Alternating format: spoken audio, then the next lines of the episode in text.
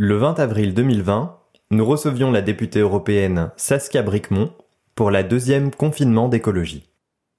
Voici l'enregistrement de nos entretiens en visioconférence, les questions d'écologie et des participants à l'échange, et les réponses de Saskia Bricmont. Dans cette première partie, Saskia nous parle de son travail pendant le confinement et de la solidarité au niveau européen. Merci euh, Saskia Bricmont euh, d'avoir accepté notre euh, invitation. Alors tu es députée européenne depuis les, dernières élections de mai 2019. Tu, viens de Hâte et tu fais partie du groupe des Verts au Parlement européen. on avait d'abord une, petite question très tout à fait d'actualité pour toi. Comment ça se passe en ce moment le travail d'une députée européenne en ces temps confinés? Merci pour l'invitation. Je trouve ça génial de faire euh, le, confinement en ligne avec vous parce que c'est vrai que c'est des temps assez particuliers et que ça permet quand même d'échanger sur tout ce qui se passe euh, au niveau politique et au niveau politique européen. Euh, J'espère d'abord que ça va pour vous toutes et tous, que vous tenez le coup, que dans le cadre des études et du boulot, c'est pas trop compliqué à, à gérer euh, et que vos familles se portent bien aussi. Euh, comment ça se passe pour moi? Ben, Sans doute comme pour la plupart des gens qui ont la chance de pouvoir télétravailler, de continuer à travailler, de continuer à percevoir un salaire euh, pour le faire. Je travaille de la maison euh, où j'ai dardard aménagé un bureau parce qu'on n'en avait toujours pas aménagé. Mais voilà, au moins, c'est le côté positif. On a avancé là-dessus. Et on travaille... Euh, un rythme euh, assez important, mais en ayant mis la priorité sur certains dossiers. Donc, on a chacun dû, euh, en tant que groupe politique, pointer les dossiers prioritaires sur lesquels il n'est pas question d'attendre euh, la fin du déconfinement, enfin le déconfinement, la fin du, virus pour pour avancer. Et du coup, on a des réunions de commission qui se tiennent. Ce qui est particulier, c'est qu'en général, on a quatre semaines très claires une semaine de séance plénière, une semaine euh, de travaux de commission, une semaine de groupe. Donc ça, c'est vraiment le travail interne au groupe euh, politique. Et puis une semaine qui est considérée comme une semaine où euh, les parlementaires travaillent sur leur dossier et dans leur circonscription. Ici, hum, tous les agendas se confondent un peu, hein, puisque les séances plénières, on en a eu deux en ligne avec des votes à distance. Donc, on nous envoie notre petit bulletin de vote à renvoyer par mail. Donc il y a un système D qui s'est mis en place. Euh, on voit que les services sont hyper actifs. Donc voilà, il y a personne à blâmer là-dedans puisque c'est une situation assez inédite. Mais on voit quand même qu'on n'était pas vraiment prêt à faire du télétravail généralisé. On est quand même 750 députés, euh, plus les équipes des députés. Si tout le monde doit se connecter, vous pouvez imaginer ce que ça peut euh, donner comme voilà, comme système euh, en ligne qui, en fait n'est pas, euh, n'est pas gérable. Donc, ils ont réussi à le faire pour les commissions, qui sont des, réunions euh, dont le nombre de personnes qui participent est réduit. Par contre, pour les séances plénières, on peut les visionner comme vous, en ligne. Et ce sont les chefs de groupe ou les personnes qui sont physiquement présentes au Parlement européen qui interviennent. Pour le groupe des Verts, on a décidé de respecter les mesures de confinement et que ce soit à chaque fois notre chef de groupe, soit Philippe Lambert, que vous connaissez très bien, soit Ska Keller, qui est la coprésidente euh, des Verts, qui est une députée allemande, qui soit physiquement présent euh, en séance plénière et qui porte la voix du, du groupe du coup. Mais voilà, à la fois ils nous représentent dignement, on leur fait 100% confiance et à la fois c'est vrai que notre euh, possibilité de prise de parole en tant que, député est fortement réduite. Maintenant, voilà, on doit, je pense aussi pouvoir euh, aménager les choses à notre niveau et euh, intervenir là où c'est vraiment prioritaire, être présent là où il y a des questions d'urgence à régler dans le cadre de la gestion de la crise et puis on travaille maintenant déjà à l'après-Covid, donc aux mesures qu'on va mettre en place euh, dès que le, déconfinement va commencer. On, va aborder la, question de l'Union européenne et euh, en ce moment, euh, ce, qui, euh, ce qui saute aux yeux euh, au niveau de l'Union européenne, c'est souvent le manque de solidarité ou en tout cas les grands débats sur la solidarité. Alors c'est c'est pas nouveau depuis la depuis la crise. Hein. Il y a d'abord eu la, la, question migratoire où il n'y avait pas de possibilité d'avoir une, une politique commune. Euh, maintenant, on se rend compte qu'au niveau sanitaire aussi, bon, c'est une compétence des États, mais finalement, on gagnerait à, à travailler tout ça ensemble et ça peine à, à, émerger. Et puis pour la relance aussi, il y a déjà des discussions en cours pour préparer tout ça et visiblement ça cale. Euh, du coup, on, a, on avait euh, la, la, question euh, pour, pour Saskia. Est-ce que cette, cette crise, c'est un moment critique pour, pour la solidarité européenne? Et aussi, quelles sont les opportunités quand même qu'apporte cette crise? Ben oui, euh, donc c'est effectivement un moment critique. Euh, je pense qu'on a un tournant de beaucoup de choses euh, dans le cadre de, à la fois de, de, des leçons qu'il faudra tirer de toute cette gestion de crise, que ce soit au niveau des États membres et au niveau de l'Union européenne. Alors, L'Union européenne a mis du temps à réagir.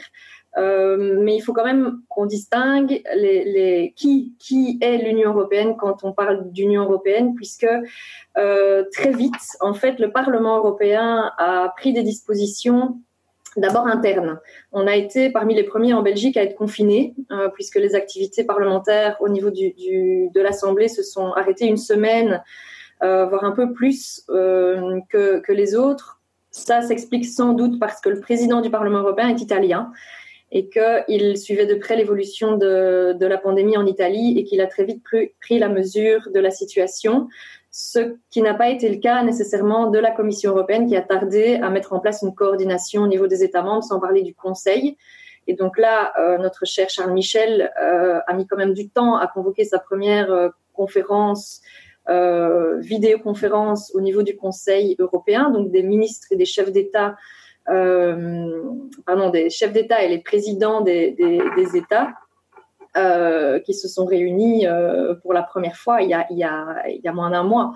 Donc c'est quand même très interpellant euh, sur, sur la capacité de coordination euh, qu'a l'Union européenne. Alors c'est vrai qu'il faut savoir que l'Union européenne n'a pas de compétences en matière de santé, puisque c'est une compétence qui n'a jamais été déléguée par les États membres, ni en matière de gestion de crise. Donc là, je pense qu'il y a déjà deux leçons, deux choses sur lesquelles euh, l'Union européenne va devoir travailler. C'est euh, la possibilité d'avoir un centre de gestion de crise pour mettre rapidement en place un dispositif de coordination pour que les politiques nationales soient davantage coordonnées. Parce que qu'est-ce qu'on a très vite constaté C'est des mesures unilatérales de fermeture des frontières avec les conséquences que ça implique pour euh, les travailleurs. Enfin, dans un, un, un, espace de libre échange et de et d'ouverture des frontières, euh, le fait de fermer les frontières crée toute une série de problèmes en cascade, que ce soit pour les déplacements individuels, les déplacements professionnels, les déplacements de santé, euh, les déplacements euh, familiaux, puisqu'il y a des, gens qui habitent de part et d'autre de la frontière et qui ont une partie de leur famille tout près, mais de l'autre côté de la frontière quand même.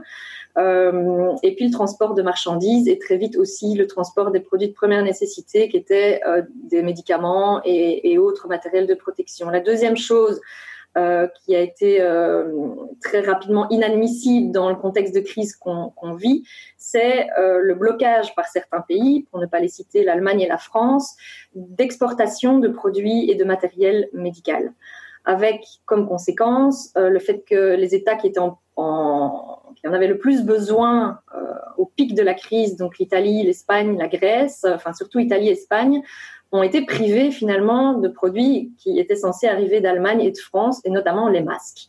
Donc on s'est retrouvé euh, dans une situation où les, les, égoïsmes nationaux ont pris le dessus sur on protège d'abord notre population, on protège d'abord notre pays avant de penser euh, de manière solidaire à l'échelle de l'Union européenne. Donc voilà, ce sont finalement les États membres qui ont adopté une, attitude plutôt euh, auto-centré.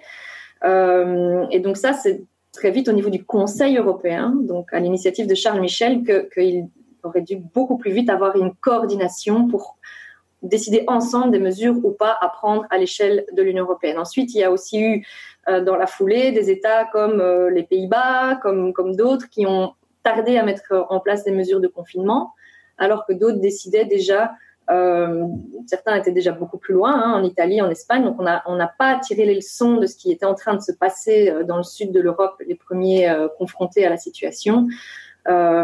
Et donc, certains États ont, tardé à, prendre les mesures.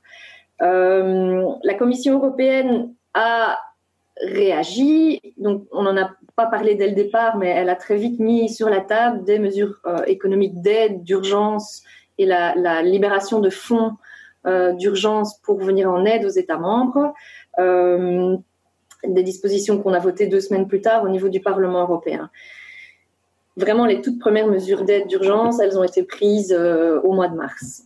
Alors, ça ne suffisait pas, c'est ce qu'on a très vite dit aussi. C'est OK, des premiers fonds libérés vraiment rapidement, mais c'est loin d'être suffisant vu l'ampleur des dégâts sociaux, économiques euh, de la crise. Et encore aujourd'hui, les mesures qui ont été décidées dernièrement et dont on a entendu parler, notamment avec la campagne qu'on a menée sur les fameux eurobonds, qu'on a renommé Corona Bond, lié vraiment à la crise du, coronavirus, euh, qui n'ont pas à ce stade été adoptés. Donc en plénière du Parlement européen vendredi, on a adopté euh, les mesures d'urgence, on les a toutes soutenues. Euh, donc une grande majorité du Parlement européen, dont les Verts, ont soutenu les mesures économiques d'urgence proposées par la Commission et acceptées euh, par l'Eurogroupe, donc les ministres des Finances, qui sont, voilà, c'est un montant quand même conséquent de 540 milliards d'euros via différents mécanismes pour venir en aide aux États et au secteur. Mais par exemple, euh, le dispositif des eurobonds n'a pas été adopté. Ce dispositif, c'est un dispositif qui permet une vraie solidarité financière à l'échelle de l'Union européenne. un emprunt commun et donc une mutualisation des dettes au niveau des États membres. Pourquoi c'est important? C'est parce que ça permet, un, de négocier des meilleurs taux d'intérêt à plusieurs vis à -vis des banques, deux, d'être moins vulnérable face aux, fluctuations des marchés financiers, donc d'être plus costaud en fait à plusieurs et d'avoir la garantie bancaire, la garantie économique, financière des États plus forts économiquement. Typiquement, les Pays-Bas, l'Allemagne, qui bloquent aujourd'hui ce dispositif, les Pays-Bas, l'Allemagne. Pourquoi? Parce qu'ils ne veulent pas mettre à mal leur économie saine pour venir en aide à des économies qu'ils considèrent comme moins saines, euh, que, sont les économies italiennes euh, ou grecques ou autres. Alors, la Commission européenne, van der Leyen, la présidente, a fait son mea culpa vis-à-vis de l'Italie, hein, vis-à-vis de ce qui s'est passé, le blocage des masques et des matériaux de première nécessité qui n'ont pas été acheminés très rapidement vers l'Italie, le fait que euh, y a très peu de solidarité financière. Maintenant, il y a des mécanismes qui ont été mis en place, mais, lentement euh, et, avec un décalage par rapport au niveau d'urgence. Euh, mais il n'en demeure pas moins que une véritable solidarité financière à l'échelle de l'Union européenne, il n'y en a pas. Aujourd'hui, on est via, on, est, on, reste dans des dispositifs qui permettent aux États d'emprunter, avec le risque, quand on emprunte, de s'endetter. Et donc, Qu'est-ce qui va en être euh, ensuite des mesures qui seront prises pour encadrer cet endettement? Est-ce qu'on va en arriver à des nouvelles mesures d'austérité, auquel cas on retombe dans les travers qu'on a connus dans la gestion de la crise de 2008, à savoir des cures d'austérité qui vont entraîner d'inévitables coupes dans les services publics? Or, on sait que c'est exactement l'inverse qu'il faut faire pour renforcer nos systèmes euh, sociaux et économiques, renforcer les investissements dans les services publics, renforcer les investissements dans les secteurs de santé et éviter leur privatisation pour que nos sociétés soient plus résilientes au choc, donc qu'elles puissent faire face de manière beaucoup plus forte que, ce qu'on voit aujourd'hui euh, à des chocs sanitaires, mais aussi aux d'autres chocs à venir, notamment euh, climatiques, euh, puisque la crise malheureusement que l'on vit aujourd'hui, nos générations risquent euh, d'en vivre encore, euh, encore quelques-unes, notamment liées aux aléas climatiques. Et donc, euh, le fait de continuer à emprunter aujourd'hui est autorisé avec une flexibilité dans le cadre des mesures d'austérité. Donc, je ne vais pas rentrer dans les détails techniques, mais, mais l'Union européenne, le budget européen fixe un cadre dans lequel on peut ou pas investir. Aujourd'hui, les investissements sont autorisés de manière plus flexible dans le cadre des soins de santé, donc uniquement le secteur santé. Toutes les mesures d'aide qui vont donner lieu à des emprunts par les États pour venir en aide à d'autres secteurs que celui de la santé ne bénéficient pas de la flexibilité dont bénéficient les investissements dans le secteur santé. Je ne sais pas si je suis claire. Et donc, tous les investissements que la Belgique pourrait faire dans le secteur des soins de santé seront vus comme des investissements et donc pas soumis euh, à de futurs. Ils ne seront pas considérés dans, dans le calcul global des dépenses euh, qui peuvent être soumises à, à, à l'austérité. Hein, donc euh, au fait qu'on dise stop, euh, vous avez trop investi dans tel secteur. Par contre, si la Belgique fait le choix de venir en aide à d'autres secteurs que le secteur des soins de santé, ce qui va être le cas dans tous les pays, j'espère. Hein, secteur culturel, secteur agricole, le secteur économique, les PME, les, les indépendants, euh, les artistes, euh, les, travailleurs sociaux, enfin tous les secteurs vont devoir être soutenus d'une manière ou d'une autre. Aujourd'hui, euh, ils ne sont pas exemptés des conditions de rigueur budgétaire et de respect d'une trajectoire européenne. Donc on risque de voir l'Union européenne dire à un moment donné, de revenir à un moment donné à cette fameuse norme, euh, à cette fameuse trajectoire obligatoire de X%, 3% du PIB euh, à, à, respecter. Et donc, que ça donne lieu à des nouvelles cures d'austérité. Nous, ce qu'on veut, c'est de dire stop à l'austérité, stop au fait de lier, de conditionner des investissements dans les secteurs publics et dans des secteurs qu'on considère comme stratégiques, comme clés, euh, je dirais typiquement pour nous, ce serait euh, l'alimentation locale, par exemple, d'intervenir et de soutenir le développement euh, et, le secteur agricole en Belgique. Voilà. Donc ça, c'est un, exemple. Donc nous, on veut aller plus loin. On veut faire en sorte que la libération de ces fameux eurobonds ou coronabonds euh, permette vraiment un mécanisme solidaire européen et que ce soit euh, délié des, cures d'austérité qu'on risque de, de, voir refleurir comme après la crise de 2008 et qui, enfin voilà, on l'a vu, les conséquences en Grèce, le chômage, euh, la, précarisation de toute une série de personnes, euh, les, personnes pensionnées, la fuite des, des, cerveaux et des jeunes vers, vers d'autres pays. Donc c'est une, une, véritable catastrophe sociale qui, qui a suivi la crise économique et qu'on ne doit pas reproduire euh, aujourd'hui. Donc voilà, non, la solidarité européenne n'est pas en train d'opérer de manière effective. Oui, il faut qu'on renforce euh, tous ces mécanismes d'aide parce que l'Union européenne dispose de réels leviers pour le faire via la Banque européenne d'investissement, via la Banque centrale européenne. Et euh, ce qu'on propose en parallèle, ce qu'on porte, mais qui, est vraiment minoritaire, mais que de plus en plus d'économistes sont en train de pousser, c'est notamment qu'on puisse créer une monnaie parachute, euh, hélicoptère, ça s'appelle une monnaie hélicoptère, c'est une monnaie qu'on met directement à disposition des gens pour renforcer ce qu'on appelle communément le pouvoir d'achat, donc de vraiment mettre euh, cet argent dans les mains des gens pour éviter que, que, les gens tombent dans la précarité, ne puissent plus payer leurs factures et que enfin, qu'il y ait un cercle vicieux euh, qui, qui, qui s'en suive. Donc vraiment donner de l'argent aux citoyens, aux citoyennes pour d'abord payer leurs factures, s'alimenter, et puis quand euh, on entamera le déconfinement, qu'ils puissent euh, redépenser leur argent et qu'ainsi reprennent euh, doucement l'activité économique. Merci Saskia pour cette, cette première partie. On, va voir. Moi, j'ai pas encore reçu de, de, questions via le chat et je vois pas encore de, de mains levées. Donc, si, si des questions arrivent tout de suite, on, on les prend. Et sinon, on peut on peut poursuivre et, euh, notamment Jean-Pierre. Oui.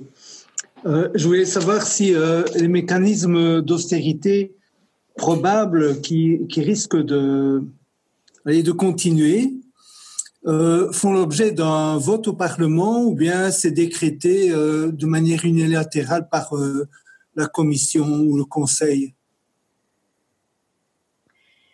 Mais donc ici, dans, dans le cadre des mesures prises de manière urgente, donc les fonds qui sont débloqués, c'est euh, voté in fine au Parlement. Donc le, le, les mesures qui ont été mises sur la table et qu'on a adoptées vendredi ont été validées par le Parlement européen.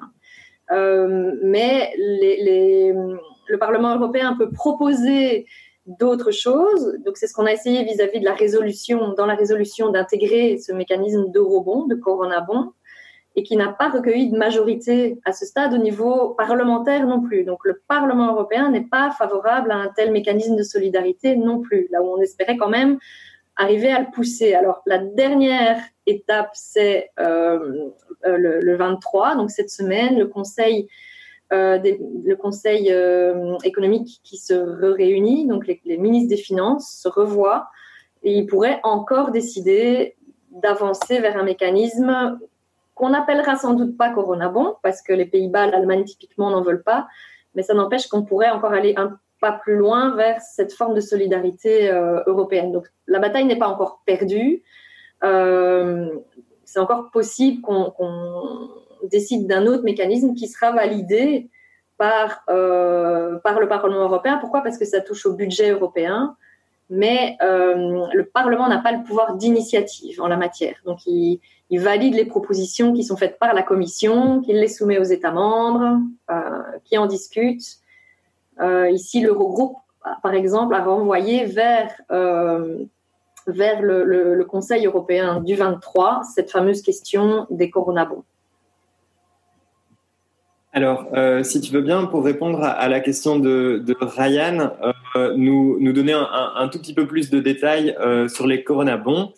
Et ensuite, nous, nous prendrons la question de Nouria. Et puis, et puis, lié à la question de, Ryan, on a aussi une, une question de Delphine. C'est comment vous expliquez un montant de 547 milliards d'euros, donc encore une fois sur le, le fonctionnement des coronabons. Euh, voilà, si tu veux bien répondre à ça, ensuite on prendra la question de Nouria et puis euh, on passera euh, au thème suivant. Alors, le, mécanisme des coronabons, donc c'est vraiment un mécanisme qui serait lié, si on l'appelle corona, nous on veut que ça devienne un système pérenne, hein, mais voilà, lié à la gestion de crise, c'est un, une manière d'emprunter collectivement, donc que tous les États membres empruntent pour les investissements qu'ils veulent faire dans les différents secteurs euh, liés à, la gestion de crise, pour être plus forts ensemble, avoir un seul emprunt, un, soumis à un seul taux d'intérêt du coup plus favorable que si chaque État emprunte individuellement auprès des banques, et euh, qui est une mutualisation de la dette, parce que si chaque État emprunte individuellement, il génère de la dette individuelle au niveau de chaque État. Et on sait qu'il y a certains États qui sont déjà fortement endettés aujourd'hui. Et donc, l'idée de mutualiser l'emprunt et donc de mutualiser la dette qui est créée au niveau des États membres, c'est de permettre une solidarité entre euh, ceux qui ont moins de dettes et ceux qui ont plus de dettes, euh, pour éviter de mettre les pays qui ont déjà une dette importante face à une croissance de leur dette finalement et les remboursements qu'ils vont devoir faire. Donc, c'est vraiment d'avoir une solidarité financière européenne. Et c'est pour ça, c'est tout l'intérêt de l'Europe en fait. Hein. on a créé l'Europe aussi dans, l'esprit de solidarité, d'être plus fort ensemble, de créer un marché économique commun. Il faut aussi maintenant qu'on arrive à se dire qu'on travaille ensemble. Euh, les pays qui ont largement profité de la création de l'Union européenne, typiquement les Pays-Bas, l'Allemagne, les, membres fondateurs ont vraiment euh, en sont aujourd'hui au niveau économique auquel ils sont parce que ils ont aussi profité de la construction européenne, des fonds européens, de la création du marché unique, etc.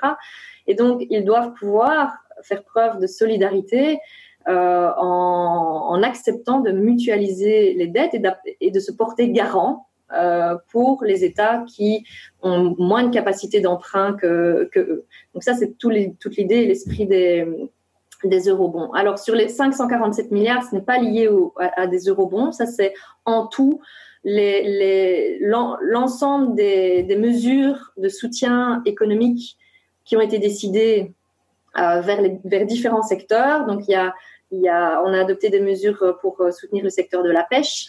On a adopté des mesures pour euh, venir en aide aux États membres dans le secteur des soins de santé. Euh, donc il y a différentes mesures qui ont été adoptées. Si vous voulez ensuite de, nos échanges, je peux envoyer la liste des choses qui ont été votées. Comme ça, ça vous donne un aperçu des différents domaines qui ont été qui ont été traités jusqu'à présent. Typiquement, domaine agricole, pour l'instant, il n'y a pas de décisions fondamentales qui ont été prises vis-à-vis des aides au secteur agricole.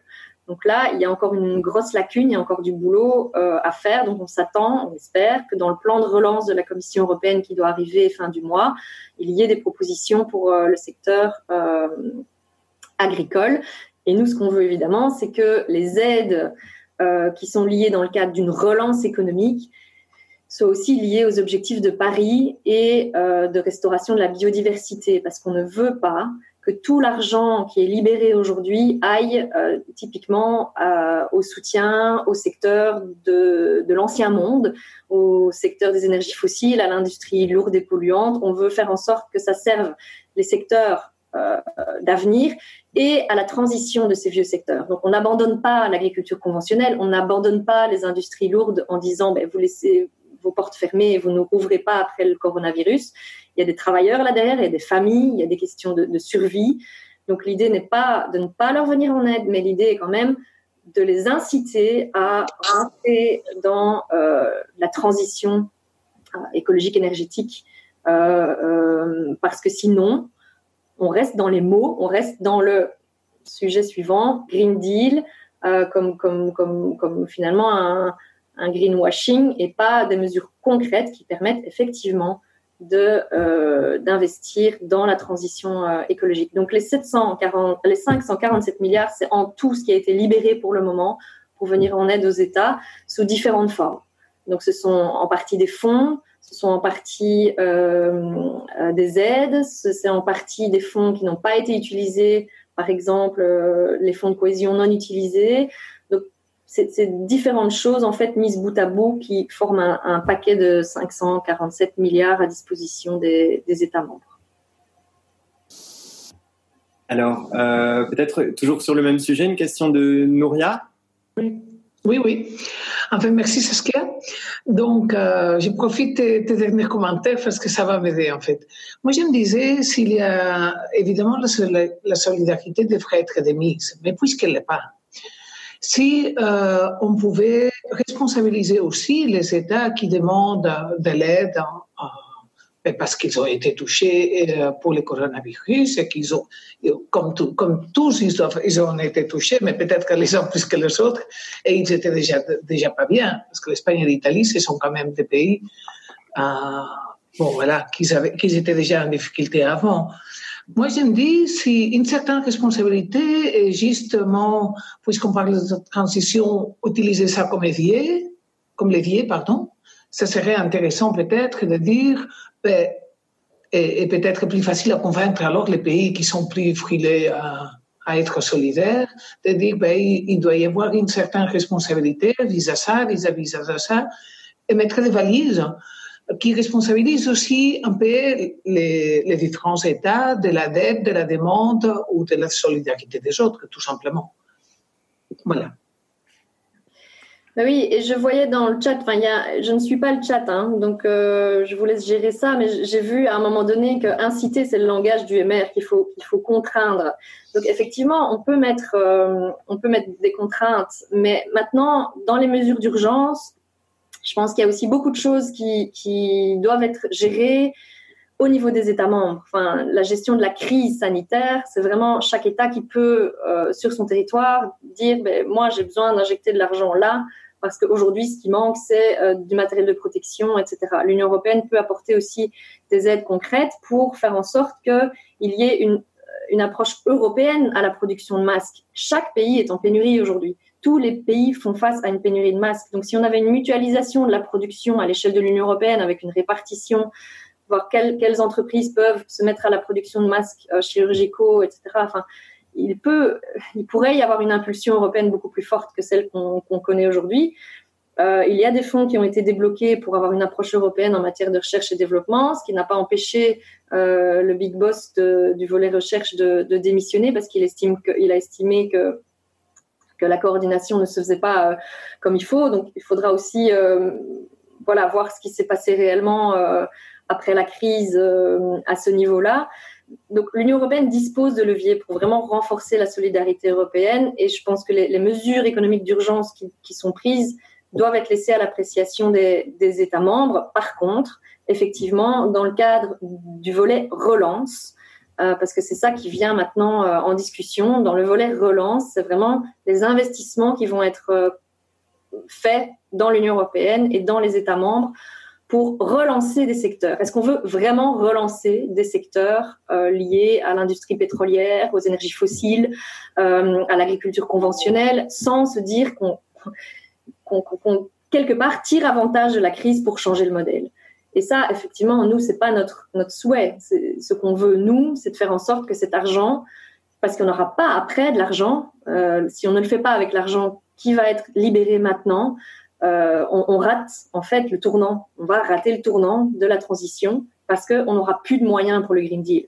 On n'aura plus de moyens pour le, la stratégie euh, de la fourche à la fourchette. On n'aura plus de moyens pour le paquet économie circulaire qui vient d'être présenté. On n'aura plus de moyens pour euh, les réformes comme on les souhaite nous. On n'aura plus de moyens à injecter dans l'agriculture bio, puisque tous les moyens auront été au, au, au soutien euh, à la relance de, euh, du premier pilier de la PAC, hein, typiquement de, de, de, de, l'agro-industrie, et pas aux investissements qui sont nécessaires dans euh, l'agroécologie et dans la transition.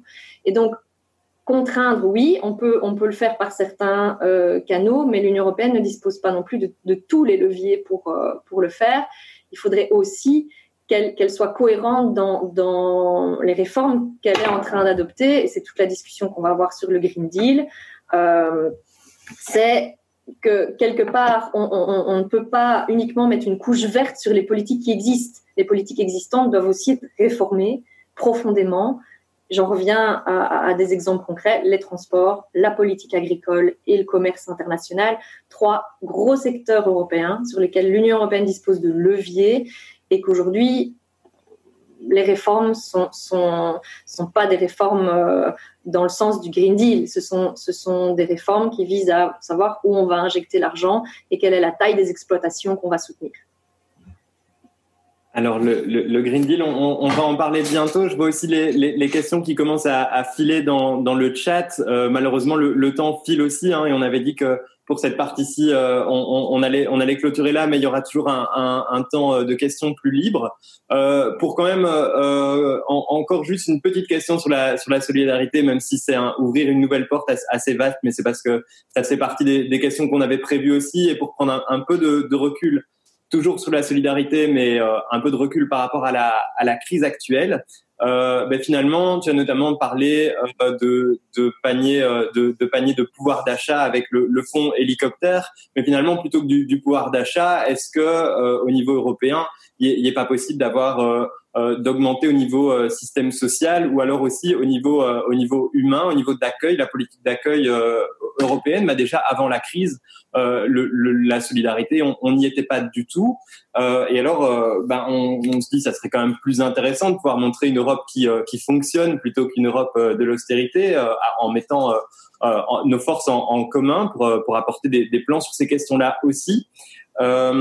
Pourquoi actuellement et déjà avant la crise euh, ces politiques-là euh, coincent et est-ce que on voit quand même euh, des, des, opportunités euh, positives euh, avant ou euh, actuellement? Sur ces sujets-là je peux, je, peux, te laisser quand même encore quelques minutes donc pour aborder ces questions-là de solidarité qui nous sont chères aussi avant de passer au Green Deal que tu as déjà évoqué à plusieurs reprises. Ouais, donc c'est clair qu'il y a toute une série de publics délaissés, délaissés depuis longtemps au niveau européen, avec euh, on, a depuis des années développé le marché unique. Euh, on a euh, libéré les capitaux, on a libéré le marché, on a permis la libre circulation des travailleurs, mais pas la libre circulation des droits sociaux.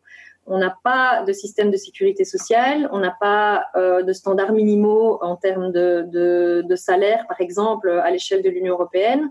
Euh, on n'a pas euh, réussi à travailler à des politiques sociales structurelles. On n'a pas de politique liée, par exemple, au logement à l'échelle de l'Union européenne, alors que là aussi, on pourrait se dire que euh, on pourrait avoir des investissements européens importants lions-le à la transition écologique, par exemple à la rénovation énergétique, à l'efficacité énergétique des logements.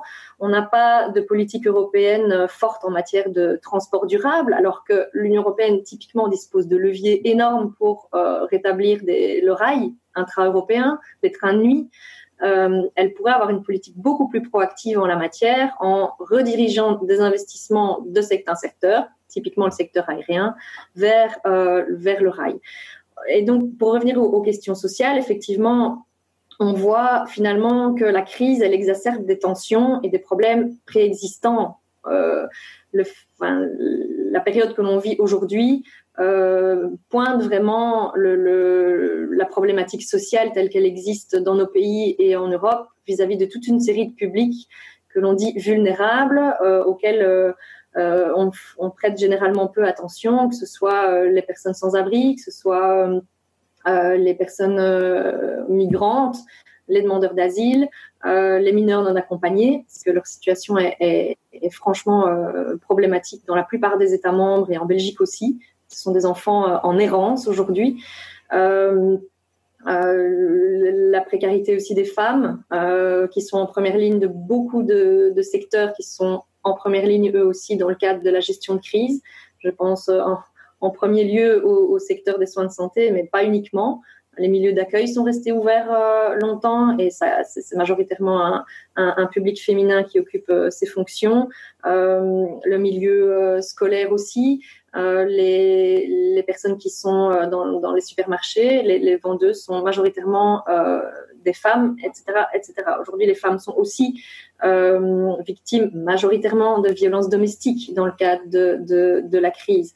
Bref, toute une série de publics qui n'ont pas fait l'objet d'attention particulière et d'investissements spécifiques avant crise et qui aujourd'hui se retrouvent. on, en, on, en, arrive à des situations sociales euh, qui sont exacerbées avec euh, la crise du, coronavirus typiquement la situation des migrants et en Grèce, elle est, euh, elle est catastrophique. On est vraiment, on a une situation humanitaire en Europe qui est celle que qu'on a vue précédemment dans, dans, des pays du Sud et pas en Europe et qu'on ne gère pas. On à l'échelle de l'Union européenne ne gère pas. Alors la Commission européenne se targue d'avoir adopté un plan d'urgence vis-à-vis de la Grèce, mais le problème en Grèce aujourd'hui, c'est que euh, les, les, migrants se retrouvent dans les hotspots, hein, donc dans des, camps désertés euh, notamment par, euh, par euh, l'aide humanitaire. Pourquoi? Parce qu'il n'y a pas d'encadrement sanitaire, parce que euh,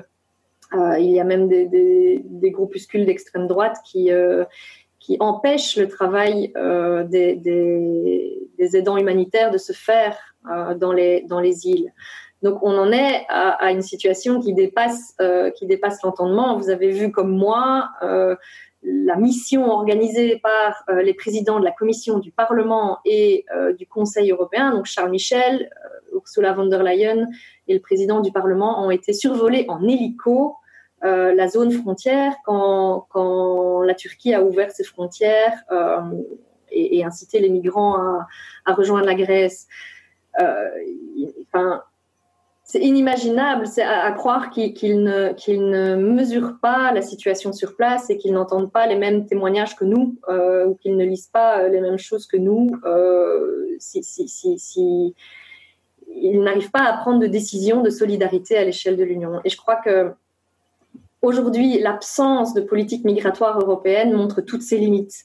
Le fait que depuis la crise de 2005, euh, 2015, pardon, la crise migratoire de 2015, on n'ait pas mis en place une véritable politique de solidarité à l'échelle des États membres, avec un accueil digne de ce nom des personnes qui frappent euh, à la porte de l'Union européenne et une répartition du, du, nombre de demandeurs et de migrants euh, entre les États membres, le fait qu'on ait laissé les pays en première ligne gérer, donc les pays euh, frontaliers comme la Grèce, euh, dont on parle le plus, mais aussi l'Italie, euh, des pays comme la Croatie, euh, où moi j'ai été en mission avec, euh, avec d'autres collègues, des pays frontaliers gérer la demande du demandeur. Donc, quand il met un pied dans ces pays-là, c'est ce pays-là qui doit traiter la demande. C'est impossible quand euh, des milliers de, personnes arrivent, de, gérer cette, manière-là. Il faut une répartition entre les États membres. S'il y avait eu cette approche solidaire européenne, on n'en serait sans doute pas là aujourd'hui, euh, puisque euh, chaque État aurait pris sa part et on aurait pu imaginer un système avec des critères communs, des critères minimaux communs aux États membres pour faire en sorte euh, que les choses se passent au mieux. On voit aujourd'hui que certains États manquent de main d'œuvre. C'est hallucinant parce que ils font appel à de la main d'œuvre étrangère, mais ils ne sont pas capables de, se mettre d'accord sur l'accueil de, ces personnes en, en bonne et due forme. Donc, on est dans un système complètement schizophrénique aujourd'hui.